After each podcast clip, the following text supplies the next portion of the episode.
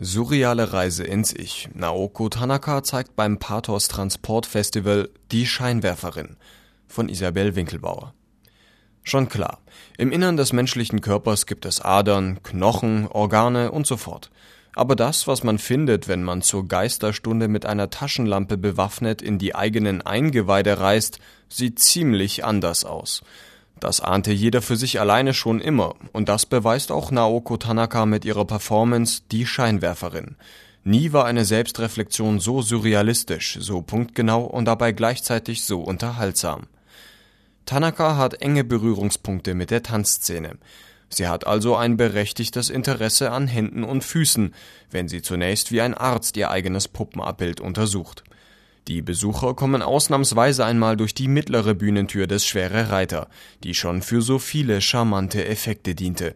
Eine wunderbare Idee. Während sie die Bühnenszenerie mit Seziertisch, Naoko-Puppe, Glühlampe und einer seltsamen Landschaft aus Haushaltsgegenständen passieren, erkennen sie schon auf dem Weg zum Sitzplatz, dass die Künstlerin den eigenen Leib erforscht. Neue Blickwinkel sind also Programm.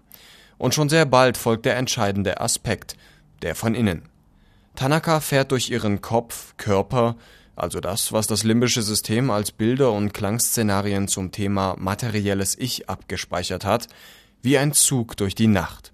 Sie wirft geheimnisvolle Bestecklandschaften an die Schattenwand, gruselige Mangrovenwälder aus dem rasenden Herzen oder chaotischen Filmbandsalat. Und das alles, indem sie mit der Taschenlampe durch eine am Boden installierte Menagerie des Alltags fährt.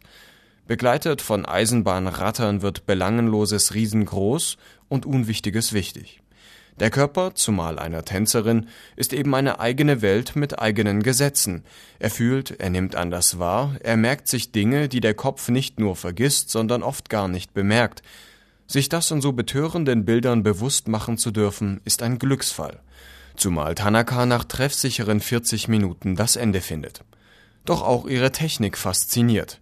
Unglaublich, wozu sich die bellenden Hunde, die unsere Väter und Mütter einst an die Wand warfen, alles verwandeln können. Wie lange muss die Künstlerin vor ihren Stöcken, Gabeln und der Ich-Puppe zur Probe herumgerobbt sein, dafür, dass sie sich auf das Niveau von Platons Höhlenmenschen begeben hat, die im Interpretieren von Schatten wetteifern, gebührt ihr Applaus. Immerhin folgt sie mit ihrem Ansatz auch einer wissenschaftlichen Theorie, die derzeit immer populärer wird. Alles, was wir sehen, ist nur die Windows-Oberfläche einer Wirklichkeit, die viel zu kompliziert für uns ist. Die Baustelle des eigenen Körpers zu durchschauen, das ist da nur eine Anfängerübung